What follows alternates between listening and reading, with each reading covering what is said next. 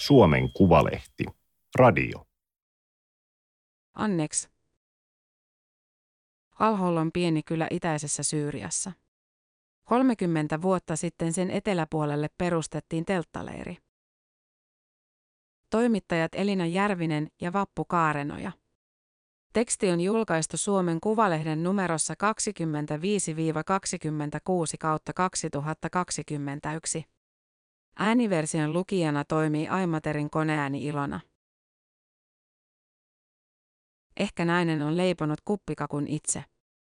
Ostanut jauhot ja sokerin alholin leirin markkinoilta, paistanut teltassaan ja pursottanut päälle valkoisen kuorrutteen. Hän on julkaissut siitä kuvan Instagramissa. Tai sitten hän on ostanut kuppikakun joltain siskoista. Niin leirin naiset toisiaan kutsuvat, siskoiksi. Monella heistä on pientä liiketoimintaa. Yksi laittaa muiden tukkaa, tekee lettejä. Toinen ostaa markkinoilta kangasta, josta ompelee vaatteita.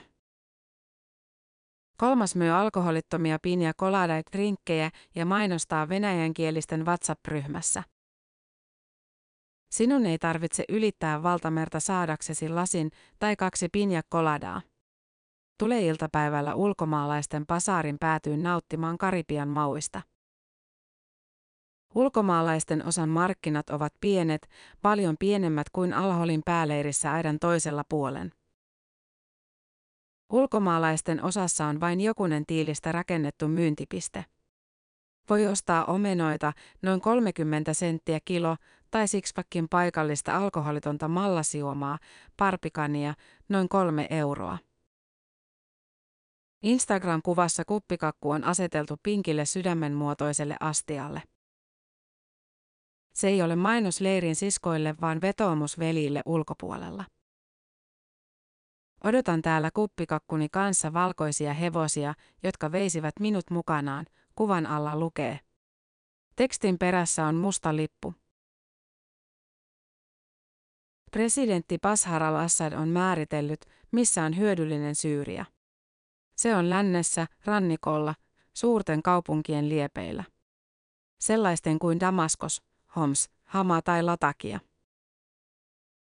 Alhol on pieni ja idässä, 15 kilometriä Irakin rajasta. Sitä hallitsevat nyt kurdit. He ovat liittäneet sen omaan autonomiseen alueeseensa, Rojavaan, ja presidentti Assad on antanut asian olla. Ei hyväksynyt, mutta ei puuttunutkaan. Keväisin Alholissa on kaunista, kun hiekkaiset tasangot vihertävät ja tulppaanit kukkivat. Tulppaani on näiltä seudulta kotoisin. Alholin kylässä asuu muutama tuhat ihmistä. On huoltamo, marketti, ravintola ja koulu.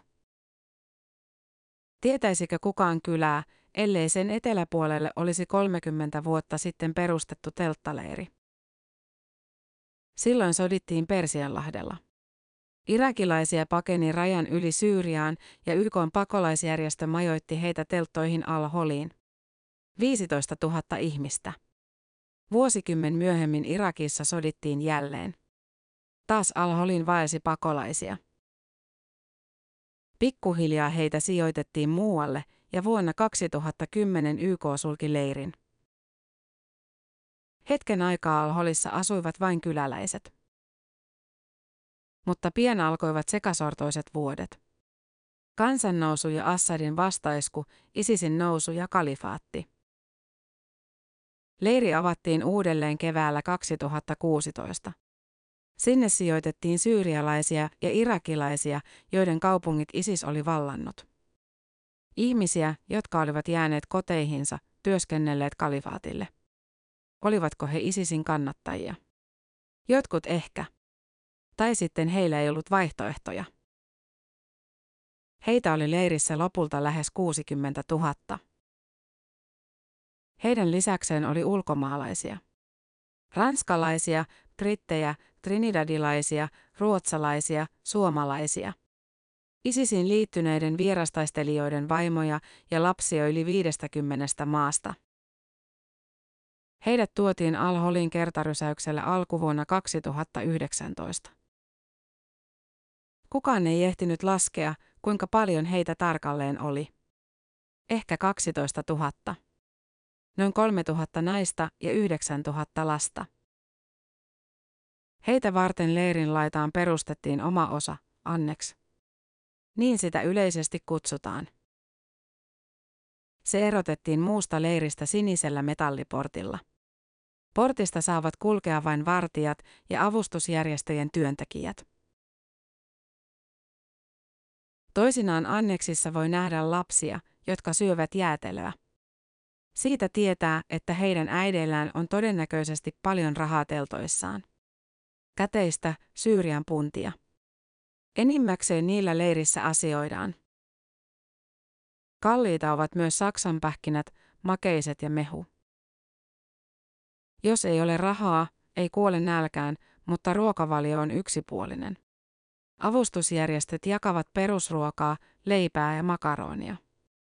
Vettä saa hakea suurista tankeista, joihin kuljetetaan täydennystä säiliautoilla. Myös saippua saa, samoin kerosiinia lämmittimeen. Kaikki järjestöt eivät haluaisi auttaa anneksin asukkaita. Heihin suhtaudutaan epäillen ISIS-vaimoja. Kun vankileiri oli vasta perustettu, sinne ei voinut lähettää rahaa. Silloin jotkut siskoista myivät vartioille seksiä. Nyt Anneksin markkinoilla on rahan välityspiste. Kun sinne menee, on tiedettävä summa, jonka esimerkiksi sukulainen on lähettänyt. Kerrottava, mistä maasta raha on lähetetty ja minkä nimiselle välimiehelle. Useimmiten välimiehet ovat Turkissa.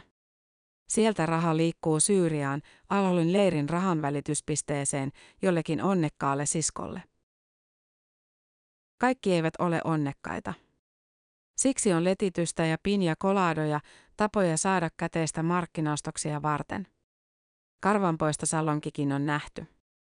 Ja sisko, joka vuokrasi lapsille kahluallasta, avoinna kahdeksasta neljään, tunti pulikointia noin 20 euroa. Jokainen ylimääräinen puolituntinen viisi euroa. Vesi vaihdetaan jokaista asiakasta varten, sisko mainosti.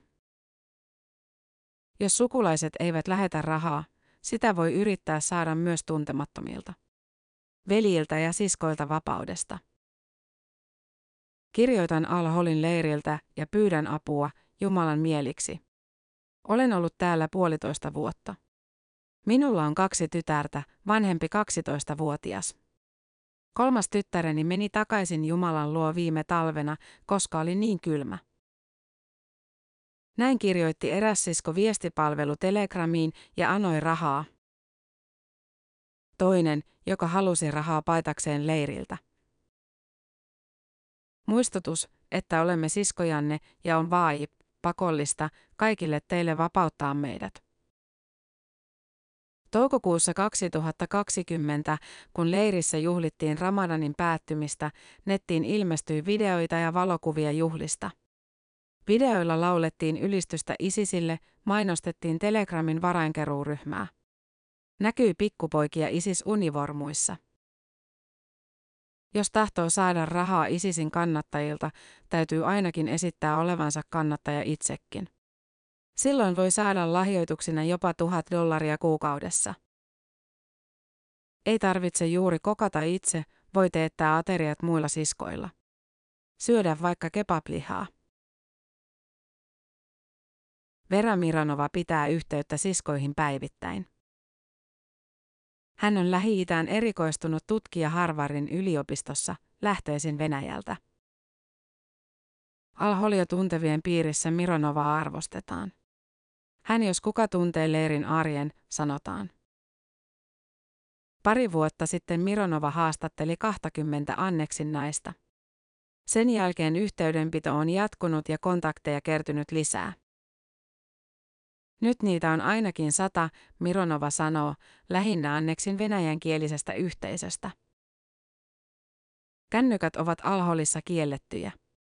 Maaliskuussa vartijat kolusivat telttoja metallin paljastimilla ja takavarikoivat puhelimia, mutta naisilla on niitä edelleen. Kun leirissä tapahtuu jotain, Mironova saa tiedon siitä yleensä pian. Naiset lähettävät valokuvia. Niin kuin esimerkiksi toukokuussa, kun syttyi tulipalo. Kaasuliesi räjähti teltassa, yli kymmenen telttaa oli liekeissä. Vartijat tulivat sammutustöihin. Arvaa, mitä sitten tapahtui. Mironova sanoo puhelimessa. Neukot alkoivat heittää kivillä vartioita. Ne olivat radikaaleja naisia, mutta sitten maltillisemmat alkoivat hakata näitä radikaaleja. Vartioilla on aseet, mutta he eivät ammu, koska pelkäävät kansainvälistä huomiota, Mironova sanoo. Siis kuvittele. Leiri on tulessa ja nämä eukot heittävät kiviä ja hakkaavat toisiaan. Kun Mironova puhuu Anneksin naisista, hän käyttää sanaa pits. Kuinka sen suomentaisi, eukko tai kenties kova muija? Kovimpina pidetään tsetseeninäisiä. Tsetseenit olivat ankaria taistelijoita, joita arvostettiin kalifaatissa. Niinpä vaimoillakin on Al-Holissa katu uskottavuutta. Heillä on laajat verkostot ja joukkovoimaa, koska he kuuluvat Venäjää puhuvien ryhmään. Venäjän kielisiä on leirillä paljon, arviolta 400. Sen sijaan ne, jotka ovat kääntyneet islaminuskoon aikuisina eivätkä juuri osaa arabiaa, ovat Al-Holin hierarkiassa pohjalla. Sellaiset kuin useimmat suomalaiset, tiettävästi noin 20 naista. Kaduttaako? Brittiläinen televisiojuontaja Stacey Dooley haastatteli naisia Alholissa kesällä 2019. Hän kysyi, tuntevatko naiset syyllisyyttä siitä, että liittyivät ISISiin. Emme me liittyneet siihen, yksi naisista vastasi. Me vain asuimme siellä, sanoi toinen. Hän tarkoitti kalifaattia. Toinen oli kotoisin Australiasta, toinen Hollannista. He istuivat risti istunnassa teltassa. Pikkutyttö pyöri jaloissa, kieputti käsissään sinistä muovirengasta. Naiset sanoivat, että kalifaatissa he laittoivat ruokaa ja siivosivat, pysyivät kotona. Elivät, kuten sarjalain mukaan kuuluu. Miehet kävivät töissä. Missä töissä? En tiedä. Myöhemmin Ylen toimittaja Antti Kuronen kysyi leirillä samaa. Hän muotoili hieman toisin, kadutko, että lähdit islamilaisen valtion Syyriaan. Totta kai sitä katuu, nainen sanoi. Hän oli suomalainen. Mutta niin kuin, tosiaan, sä oot nuori, ethän sä paljon ajattele sun tekojen seurausta. Ensimmäiset suomalaiset lähtivät Syyriaan ilmeisesti vuonna 2012. Kalifaattia ei silloin vielä ollut, oli sisällissota. Syyriasta lähetettiin kuvia hädästä, väkivallasta, tapetuista lapsista. Näytettiin, mitä presidentti Assad uskonvelille tekee. Länsimaat tai kukaan muukaan ei tuntunut välittävän. Osa lähtiöistä meni Syyriaan auttamaan. Mutta eivät kaikki. Heinäkuussa 2014 ISIS perusti kalifaatin. Se ulottui Irakin Mosulista Syyrian Aleppoon, kuin leveä vyö. Ei ole muuta Jumalaa kuin Jumala. Jumala, sanansaattaja, Muhammad, sen mustassa lipussa luki. ISIS julkaisi videon, jossa esiintyy nuori suomalainen mies. Hän kertoi terveisiä kalifaatin maasta, lähetti kutsun uskonsisarille ja velille. Tulkaa tekemään hiira, muuttomatka, teidän perheen kanssa, älkää pelätkö. Täällä on kalifaatti, joka auttaa meitä rahalla, kaikella. Täällä kalifaatti huolehtii sua. Kalifaatissa voisi elää puhdasoppisen muslimin elämää, viesti kuului. Ei keskellä vääräuskoisia, kuffar. Miten elät Euroopassa täysin sarjan mukaisesti? Niin, että pääset paratiisiin ja vältät helvetin tulen. Teemme kaiken rakkaan Jumalan puolesta ja osoitamme kiitollisuutta hänelle seuraamalla hänen sääntöjään, lakejaan ja käskyjään, luki kahden norjalaisen teinitytön jäähyväisviestissä. He olivat lähteneet Syyriaan vanhemmiltaan salaa. Tiedämme, että tämä kuulostaa järjettömältä, mutta se on hak, oikein, ja meidän on mentävä. Pelkäämme, mitä rakas Jumala sanoo meille tuomiopäivänä. Moni Syyriaan lähtenyt oli varsin nuori. Ja huomattavan moni oli käännynnäinen, suomalaisista joka viides. Yhteensä Suomesta lähti noin sata ihmistä. Lähtö saattoi olla impulsiivinen, tunteikas. Todelliset tiedot puutteellisia. Keskusteluryhmissä siskot jakoivat tulijoille ohjeita. Mitä pakata? Eräs lääkäri, joka oli asunut kalifaatissa jo vuoden, laati listan. Vedenpitävät, lämpimät kengät, modan ja sateen varalta. Hattu ja paksu huivi, sisällä käytettäviksi, uskokaa pois. Täällä on lämmityslaitteita, kiitos Jumalalle, mutta ei yleensä joka huoneessa. Kollitshousuja, kahdet paksuja sukkia, kahdet tai kolmet.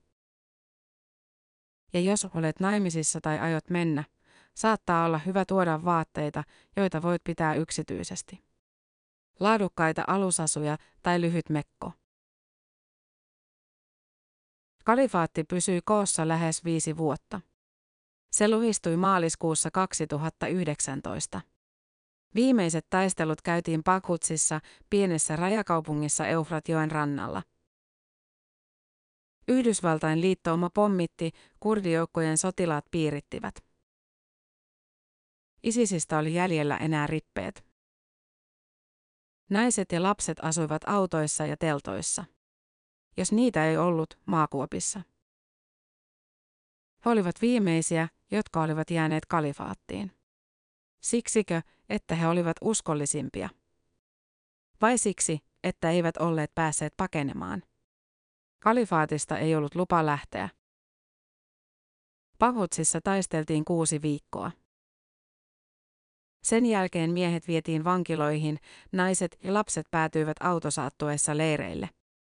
Al-Holin oli matkaa 300 kilometriä.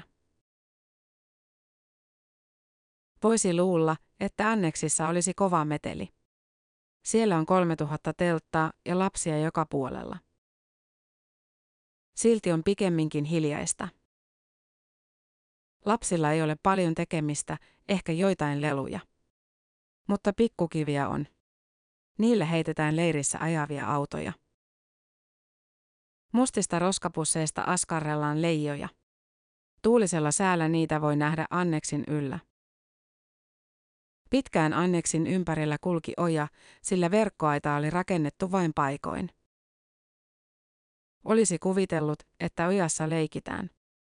Se oli muutaman metrin syvyinen. Rämäpää olisi ponnistanut yli, varovaisempikin kiivennyt pengertä vastapuolelle, pääleiriin käymään. Mutta Anneksin lapset seisoivat omalla puolellaan ja katsoivat. Avustusjärjestön lääkäri, kanadalainen Resa Eshagian, kiinnitti tähän huomiota. Miten raja oli heille niin selvä? Eshagian palasi Syyriasta helmikuussa 2021. Alhol ei ollut ensimmäinen leiri, jolla hän on työskennellyt, mutta se oli ehdottomasti hämmentävin. Paikka on kuin lastenleiri, jossa jokin on mennyt vikaan. Teini-ikäisiä poikia ei näy käytännössä lainkaan. Kurdiviranomaiset ovat hakeneet heitä pois, kun he ovat täyttäneet 12. Kalifaatin miehet kuuluvat vankilaan. Sijoituksista hädintuskin ilmoitetaan. Äidit eivät tiedä, mihin heidän poikansa viedään. Kaikki muukin on auki. Kuinka kauan tämä kestää? Tuleeko jokin ratkaisu? Millainen? Mitä jos sairastuu? Täytyy mennä Anneksin portille ja anoa vartijaa päästämään pääleirin klinikalle. Vartija arvioi, onko vaiva tarpeeksi vakava. Yleensä ei ole. Voiko kenenkään luottaa? Eräästä siskosta kerrottiin, että hän veljeili vartijoiden kanssa, vakoili muiden tekemisiä ja raportoi. Joukko siskoja pieksi häntä, kunnes vartijat tulivat ja sisko pääsi pakoon. Tämän jälkeen julistettiin, että siskon teltta on kanima, sotasaalis ja kaikki saivat ottaa mitä halusivat. Jäljelle ei jäänyt telttaakaan, vain muutama vaatekappale ja YK sanko. Naiset pelkäävät, että tyttöjä raiskataan. Siksi heidät on syytä pitää näköpiirissä koko ajan. Mutta ketkä heitä raiskaavat? Vartijat, pikkupojat. Pääleirissä puhutaan, että kulkukoirat, joita anneksissa makoilee ja joista on tullut melkein lemmikkejä, ovat ISISin lähettämiä. Että koirat kiduttaisivat ISISin hylänneitä naisia. Jotkut taas väittävät, että koiria pidetään anneksissa siksi, että siskot harrastavat niiden kanssa seksiä. Huhuja liikkuu valtavasti. Silloin tällöin joku katoaa alholista. Piiloutuu säiliöautoon, joka on tuonut täydennystä leirin vesitankkeihin ja häipyy lapset mukanaan. Lapsille saatetaan antaa unilääkkeitä, jotta he pysyisivät rauhallisina ja hiljaa. On paettu myös moottoripyörällä vartijan kyydissä. Ensin vartija vie lapset, sitten miesten vaatteisiin pukeutuneen äidin. Tuskin kukaan on painut leiristä omin neuvoin. On maksettava salakuljettajille tai lahjottava vartijat. Kesällä 2020 pako maksoi länsimaalaiselle noin 12 000 dollaria, jopa 15 000. Hinta vaihtelee kysynnän ja tarjonnan mukaan. Länsimaalaisilta veloitetaan enemmän. Usein pakenija suuntaa ensin länteen, Illipin kaupunkiin, jonne on alholista noin kahdeksan tunnin ajo.